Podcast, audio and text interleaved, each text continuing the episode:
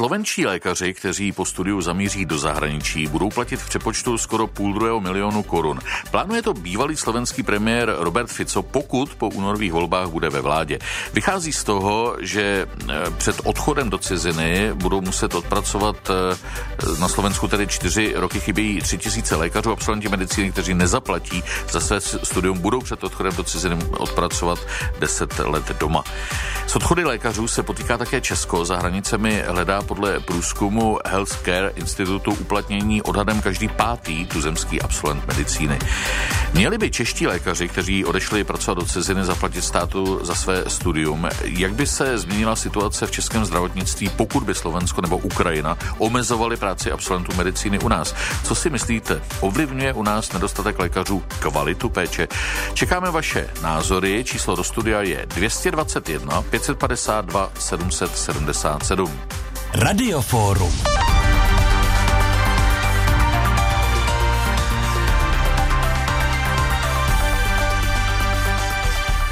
Hostem ve studiu je prezident České lékařské komory Milan Kubek. Dobrý den. Dobrý den vám i všem posluchačům. Co by se stalo na Slovensku, kdyby se zavedlo opatření navrhnuté Robertem Ficem? Zabránilo by odchodům lékařů do zahraničí? Co myslíte?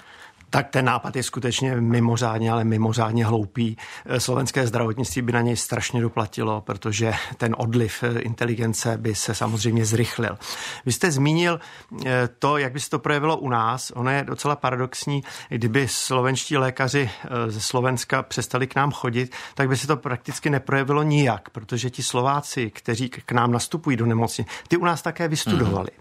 Je třeba si připomenout, že u nás studuje asi 40 000 slovenských studentů. Je to díky tomu, že v rámci Evropské unie máme právo jako občané studovat kdekoliv za podmínek domácích. To znamená, Slováci umí česky nebo dorozumí se, není tady jazyková bariéra, takže oni využívají té možnosti studia. A já tady mám takovou tabulku, zatímco v roce 2015 jsme přijímali 150 Slováků, Česká lékařská komora, kteří vystudovali na Slovensku, tak v loňském roce už bylo jenom 80.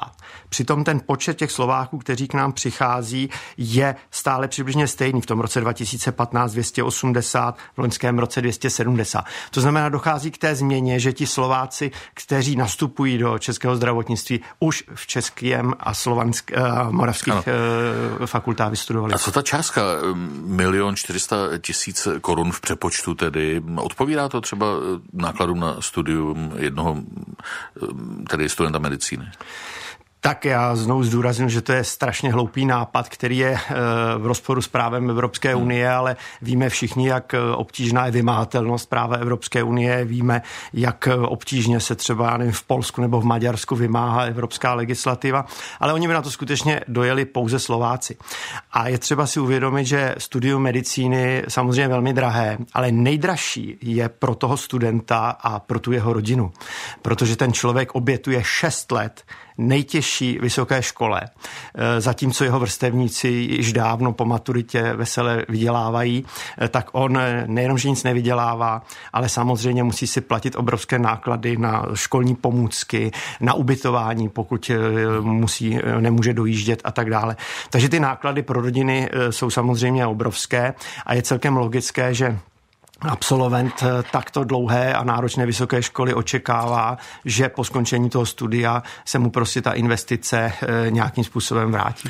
Jak by ale bylo obhajitelné takové případné opatření, pokud by jiné obory zůstaly bezplatné? No to je právě otázka pro ty populistické politiky, které toto napadá. Oni ty nápady byly u nás, dozvěděli jsme se o tom, že jsme vystudovali za dělnické peníze a podobně. Mně to připadá takové to déjà vu, vždycky návrat někam o 30 let zpátky. A ta cesta je skutečně úplně jiná. Ta cesta je taková, že je třeba těm vzdělaným mladým lidem vytvořit adekvátní podmínky v České republice, aby u nás zůstávali. A naopak se o ty vzdělané a inteligentní lidi poprat se svojí konkurencí v okolí. Jak jsme na tom u nás? Kolik absolventů medicíny, máte ty informace, odchází do zahraničí? tak Česká lékařská komora vydává potvrzení všem lékařům, kteří nikdy nepracovali v českém zdravotnictví, a těch potvrzení vydali jsme v loňském roce 210. To znamená, 210 absolventů lékařských fakult od nás odešlo, aniž by vůbec nastoupili do českého zdravotnictví. Je třeba ale říci, že velká část z nich jsou ti studenti, kteří zde studovali v angličtině, jsou to cizinci a ti si studium platili a samozřejmě nikdo neplatí drahé studium v angličtině proto, aby zůstal v České republice a nastoupil za 33 000 hrubého platu nástupního lékaře, když v sousedním Německu je nástupní plat lékaře 4 500 euro. Takže těch lékařů, to jsou čerství absolventi, a k nim je třeba připočítat přibližně, a to číslo osciluje okolo 200, také už je to stabilizováno několik let, lékařů s určitou praxí. To znamená lékařů, kteří minimálně prostě nastoupili do českého zdravotnictví. Značná část těch lékařů je třeba lékařů už s atestací a podobně. Takže přibližně 200 absolventů a další 200 lékařů, kteří již mají nějaké zkušenosti. Tak to říká náš dnešní host ve studiu, prezident České lékařské komory Milan Kubek. My už máme u telefonu prvního posluchače, to je Romuald Štěpán Rob. Dobrý den. Dobrý den vám i posluchačům. Můžete navázat? No tak samozřejmě ten nápad je takový, bych řekl, až venkovský a jakýsi prostě lokálně provinční. My si musíme uvědomit, že jsme vstoupili v roce 2004 do rodiny evropských států, do Evropské unie, kde vlastně probíhá to, čemu se říká sdílení dobré, přelévání jaksi i financí, vzdělání. Naši studenti jezdí do zahraničí, ze zahraničí zase k nám. Takže já to chápu, že jistá část politiků si uvědomuje, že většinu elektorátu tvoří v současné době ti, kteří mají nostalgii po starých pořádcích. A toto je třeba, jak si se proti tomu postavili, vymezit, ať už politicky nebo mediálně. Zároveň ale samozřejmě se tady zbíhají dvě otázky, a to je jaksi cena vzdělání, a domnívám se, že my poskytujeme v rámci jaksi medicíny velice špičkové vzdělání za relativně malé peníze, ale také je potřeba říci, že ty platy lékařů a vůbec všeobecně platy u nás jsou na mnohem nižší úrovni než u našich sousedů. Já působím například na Karlovarsku a tady je potřeba říci, že opravdu tady je vlastně masivní ekonomická migrace do Německa za prací. Je to pochopitelné a je potřeba s ním něco dělat. Říká Romuald Štěpán Rob, děkujeme, přejeme hezký den, nashledanou. Taky, nashledanou. A teď je u telefonu Martin Šmída, dobrý den. Dobrý den, zdravím všichni. Co myslíte o tom, že by lékaři zatím na Slovensku, jak to navrhuje Fico, měli, pokud by chtěli odejít pracovat do ciziny, zaplatit státu za studium? No já myslím, že celý ten nápad je řečeno jménem jeho autora, tedy naprostá Ficovina, že to přece absolutně nemůže fungovat.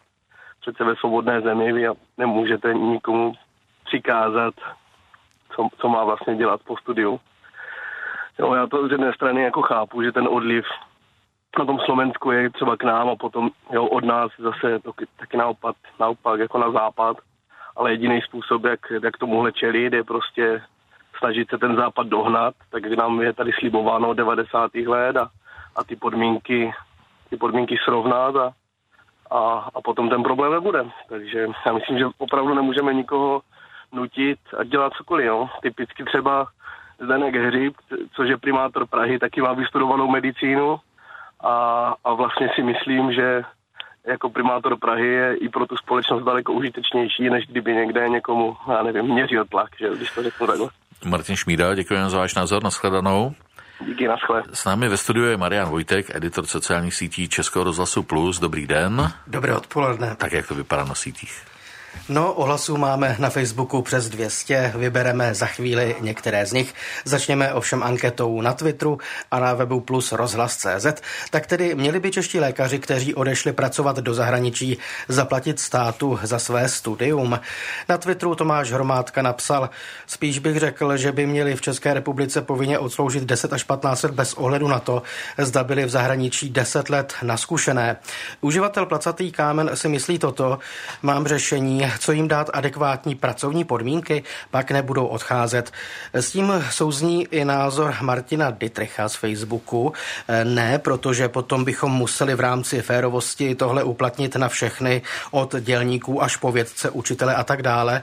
Ne, měli bychom udělat pozitivní změny u nás, aby neodcházeli, ale aby naopak ještě rádi přicházeli ze zahraničí sem. Josef Scholtes napsal mimochodem, neměli by pak platit i lidé, co nedělají ve svém vystudovaném oboru, tedy zhruba půlka absolventů pedagogických a dalších fakult. A vůbec neměli by platit všichni, co nedělají ve svém oboru ze školy. Už vidíte tu naprostou absurditu. Naopak pro je třeba Jana Adajámková nebo Blanka Ulčová. Vzhledem k tomu, že se do nich peníze vráží, tak bych se přikláněla k pár letům u nás. Neříkám, že 10, zároveň by ale měli mít podmínky k práci, abychom toto řešit nemuseli. Pavel Rakušan popisuje na Facebooku svoji zkušenost, naprosto konkrétně. Jsem vojenský veterán a jako takový vím, že vojenskou školu si musel student odsloužit prací v armádě. Proto mi přijde normální, aby pro mediky platilo to samé a souhlasím s tím, že by se měl mladý medik své vzdělání odsloužit prací v naší republice. Pokud bude chtít pracovat v České republice, tak není důvod, aby něco platil. Pokud si řekne, že ho lépe zaplatí v zahraničí, kde se podle něho žije lépe, tak by měl prostředky státu do něho vložené zaplatit. Zadarmo ani kuřené hrabe a nežijeme za socialismu. Zatelefonujte nám svůj názor. 221 552 777. Přímá linka do Radiofóra. 221 552 777. Hostem Radiofóra je prezident České lékařské komory Milan Kubek. Zval se to tam několikrát, že bychom měli dát lékařům stejné podmínky, jako mají v zahraničí, pak třeba nebudou mít motivaci odcházet. Ono se to asi velmi snadno řekne, ale jak to udělat?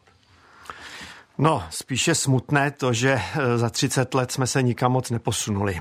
Já si vzpomínám na dobu před 30 lety a když jsme se sázeli, jestli to Rakousko doženeme za 5 nebo za 10 let. A můj životem otřískaný otec říkal, že on se toho nedožije. Ano, tatínek už je několik let po smrti. A já se obávám, že se toho už nedožiju ani já. A to je prostě ta katastrofa všech politických reprezentací, které byly u moci v České republice. Ale jinak, ty výsledky té ankety, já jsem nadšen, protože to je, pokud je to skutečně reprezentativní, tak je to obrovský posun za, řekněme, posledních 10 let. Takže je vidět, že už prostě dorůstá nová generace a nejsme prostě takový národ zápecníků, že prostě lidé si to uvědomují, že jak jsou takové návrhy na nevolnictví, selektivní nevolnictví pro nějakou skupinu, jak jsou absurdní. Prostě v zemi, kde adorujeme sportovce, kteří odejdou do ciziny a jsme šťastní, že se prosadí někde v Bundeslize nebo v NHL, tak zároveň bychom trestali lékaře za to, že jsou také schopni se prosadit prostě v té vyšší lize někde na západě. Prostě ty nápady jsou skutečně naprosto absurdní. Pojďme si poslechnout další názor. Teď je u telefonu posluchač Adam Straňanský. Dobrý den. Dobrý den, Prém. A posloucháme vás. Děkuji. Voláte ze Slovenska nebo jste tady? Já jsem z Prahy, ale jsem teda Slovák. Uh-huh. A zhodou okolností obě moje partnerky, že som mal, boli medičky študujúce v Česku do Slovenska. A ten návrh je pravda, že hlúposť. Tam Robert Fico, on vždycky, aj tí jeho voliči, presne ako ste povedali, to sú nostalgici väčšinou, alebo ľudia nejak napojení na ten systém rozkrádania verejných financií, ktorý je u nás naozaj strašný. A on potrebuje vždycky vyvolať nejakého nepriateľa, takže bohužiaľ utečenci mu už teraz určite fungovať nebudú. Maďarská otázka je pase, tak teraz potreboval urobiť nejakého nepriateľa z lekárov. A takže je to naozaj hlúposť. Na druhej strane je pravda, že to, že my máme verejné školstvo zadarmo a hlavne na úrovni, ako je v Česku, čo je tá úroveň teda podstatne vyššia ako na Slovensku, som to tiež študoval kvôli tomu, tak je to benefit, ktorý si my musíme uvedomiť, že fakt to nemajú západné krajiny, nie je to vôbec bežné, že študujete zadarmo vysokú školu. Toto však rozhodne nie je riešenie, že vy keď odídete, takže to nesplatíte, tak musíte zaplatiť pokutu, to je šialené. Ano. Dobře, Adam Straňanský, děkujeme, nashledanou. A ještě se poslechneme Miroslava Omáčku, ten už není na telefonu, tak měl jsem tady poznámku, zřejmě nevydržel. V každém případě ale naskýtá se otázka, jestli je dlouhodobě udržitelné, aby to školství vysoké zůstávalo, a teď obecně nejenom samozřejmě medicína, bezplatné. Cyklicky se tahle otázka vrací. Co si o tom myslíte vy? Tak je dokázáno, že nejefektivnějšími investicemi jsou investice do školství, do vědy a do zdravotnictví. Samozřejmě okamžitý zpětný efekt v řádu jednoho roku se neprojeví, ale pouze vzdělaní lidé mohou posunout společnost někam dál a pouze zdraví lidé mohou pracovat a vytvářet hodnoty. Takže jaksi jednoznačně to je jedna z výhod, kterou Evropa má. Je to prostě komparativní výhoda proti světu a proto je Evropa taky tam, kde je a proto celý svět vzhlíží k Evropě a my bychom si neměli nechat kazit náladu a toto vzít. Co určitě je cesta, já jsem rád, že se to podařilo, že se zvýšila podpora lékařských fakult v České republice, tak aby mohli přijímat větší množství studentů. Trošku mě mrzí, že když jsem toto navrhoval před 4 lety a měl jsem dojednáno s tehdejším ministrem Němečkem, takže současný premiér, tehdy ministr financí pan Babiš toto zazdil. Tehdejší premiér Sobotka se nepochlapil svého ministra, nepodržel a dnes přesně tak, jak to Andrej Babiš dělá, prostě ukradne cizí nápad a chlubí se jim, že je ten nápad jeho vlastní, ale zaplať pánbůh za to, že tam prostě na ty fakulty jde více peněz. My bychom totiž potřebovali, aby šlo ještě víc peněz a to z jednoduchého důvodu. Ta kapacita těch lékařských fakult je samozřejmě omezená a nám ta místa v uvozovkách blokují ti cizinci, kteří studují v angličtině. Pro lékařskou fakultu je to samozřejmě dobré, že ty cizince má z ekonomického hlediska, protože oni si za to studium platí nemalé částky. Ale pro české zdravotnictví oni nemají vůbec žádný význam, protože hned po té škole samozřejmě odejdou. A blokují tu kapacitu, která by mohla být věnována těm studentům, kteří budou studovat v češtině. A pokud jim vytvoříme adekvátní podmínky, a to nejsou jenom podmínky ekonomické po té škole, tak by mohli u nás zůstat. Ještě jedna věc. Je třeba si uvědomit, že mluvíme o medicích a o lékařích, ale oni jsou to medičky a lékařky. 70% absolventů lékařských fakult jsou ženy. A české zdravotnictví zatím jakoby to nepostřehlo. A vůbec na to nereaguje. Nevytváří těm mladým ženám podmínky pro to, aby mohli skloubit svou náročnou práci. Další nezbytné vzdělávání na složení těch atestací a podobně s rodinou. To znamená, u nás neexistují třeba, já nevím, jesle v nemocnicích. Není možnost prakticky zkrácených pracovních úvazků podobně. Vzdělávání je extrémně dlouhé. Takže to je cesta, kterou musí zdravotnictví jít, ale ne tím, že tady budeme se snažit někoho držet násilím. Upozorňuje prezident České lékařské komory Milan Kubek, host dnešního Radiofora, ale ta otázka zněla, jestli třeba alespoň z části spoplatnit to studium na vysoké škole, tak aby to bylo i motivující pro studenty. Asi to není otázka medicíny, ale na některých vysokých školách ti lidé studují prostě proto, že se jim třeba nechce do práce.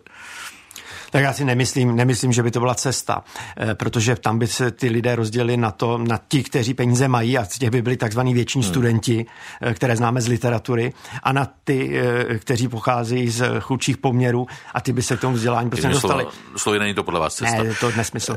Tak, teď bychom měli mít dalšího posluchače, jestli se správně dívám, Radim Semerát. Dobrý den. Dobrý den. Posloucháme vás. Já bych chtěl říct jednu věc. Já mám mladší sestru, která je vystudovaná lékařka. My jsme 3 sourozenci, jako Husákovi děti a tak si to představte, 3 sourozenci. Moje matka vystudovala ve 24. Nejmladší z nás teda studuje medicínu, takže když už měla důchodový věk, tak myslím, že se to nějak jako krylo s tím, jako, že to podporovat teda nejmladšího z nás. Jako těch 6 let jako si nevyděláváte peníze a ještě třeba taková věc, jako že třeba v okolí lidi, kteří jako vědí, že mám takhle sourozence lékaře a když třeba mluví o doktorech a mluví, že třeba i nenávistně občas o nich, tak koukají na mě, jo, když já jsem na mě společného, že opravdu, a teďka je to další věc, že lékařky jsou to, jak říkal váš host, jsou to většinou ženy, chtějí mít také rodiny, takže opravdu tohle to nikoho nenapadne, jo. A ještě teda jako, že si chce, když by si někdo chtěl vydělat v zahraničí, takže za ty nástupní platy, to byla docela hrůza, jo. Kdyby mě sestra nedostala bitvu od matky, která ale zase tím ošidila sebe. Takže já to prostě vidím, že moje matka jako sponzorovala české zdravotnictví, jo. Ale když tyhle ty nadaný lidi, pilní studenty, jako kterých je jako úzká elita, jako když ji nebudeme podporovat, tak prostě prostě jedna z nejcennějších věcí, které si vážíme na moderní společnosti, jako je zdravotnictví. Vzdělání. Rozumím, radně jsem rád. Děkujeme, mějte se hezky, nashledanou. Ještě jeden posluchač, Martin Běloch, dobrý den. Dobrý den, Běloch u telefonu. Posloucháme vás, váš názor?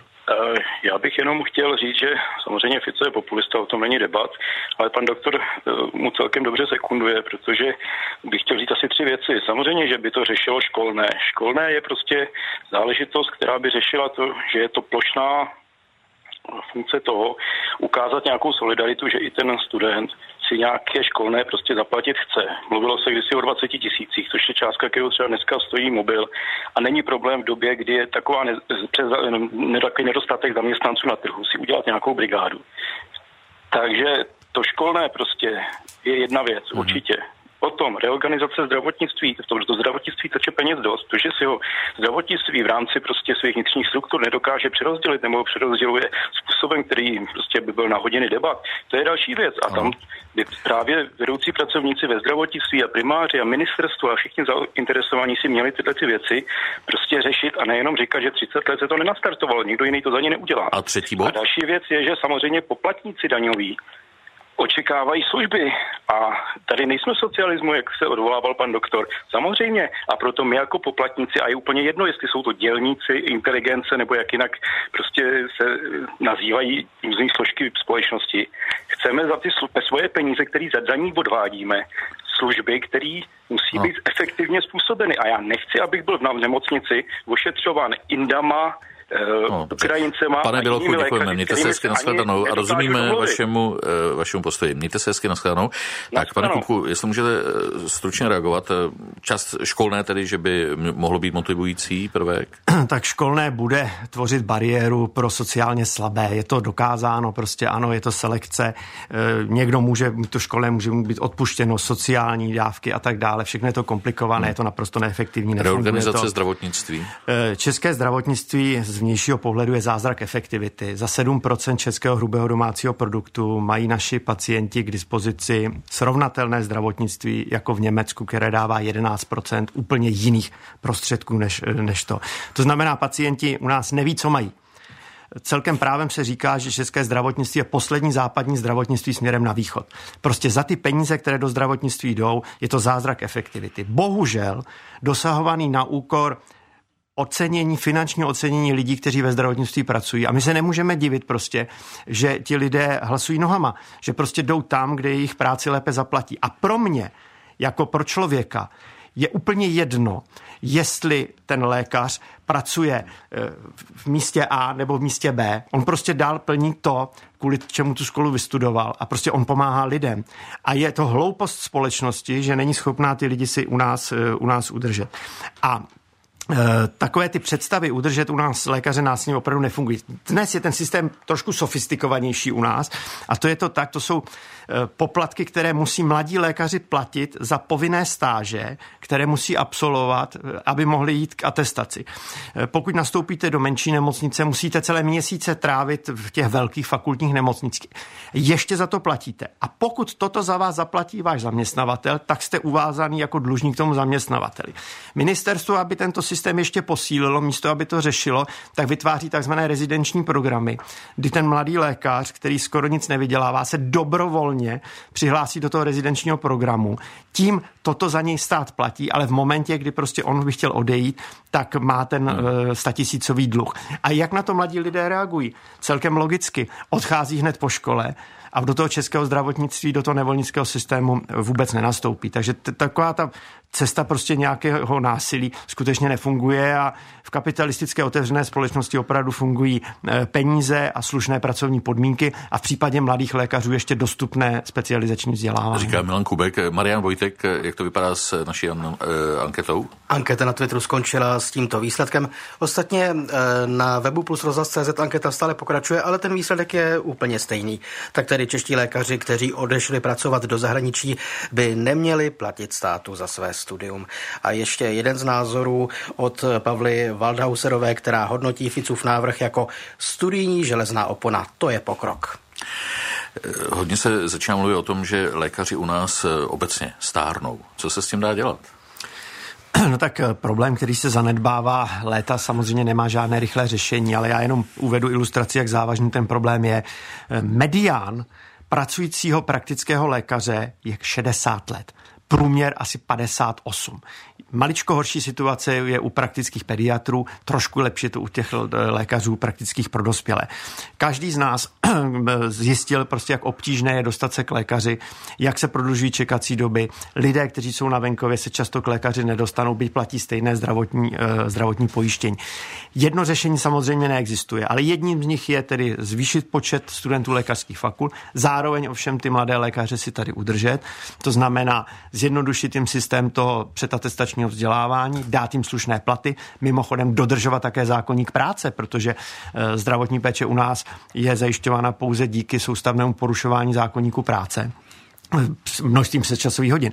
Cestou je samozřejmě i přilákat ty lékaře z ciziny, ale samozřejmě zde musíme trvat na tom, aby uměli česky a aby, pokud pochází ze země mimo Evropskou unii, aby prokázali aprobační zkouškou, že mají lékařské vzdělání skutečně aspoň na úrovni studentů našich lékařských fakult. Bohužel u nás, a ministerstvo zdravotnictví toto toleruje, pracuje stovky v podstatě v ilegálním režimu lidí, zejména z Ukrajiny v nemocnici. A že já chápu toho posluchače, že je roztrpčen, když se v nemocnici nedomluví. Třeba to bude příští naše téma. Prezident České lékařské komory Milan Kubek. Děkuji, nashledanou. Děkuji a přeji všem pevné zdraví.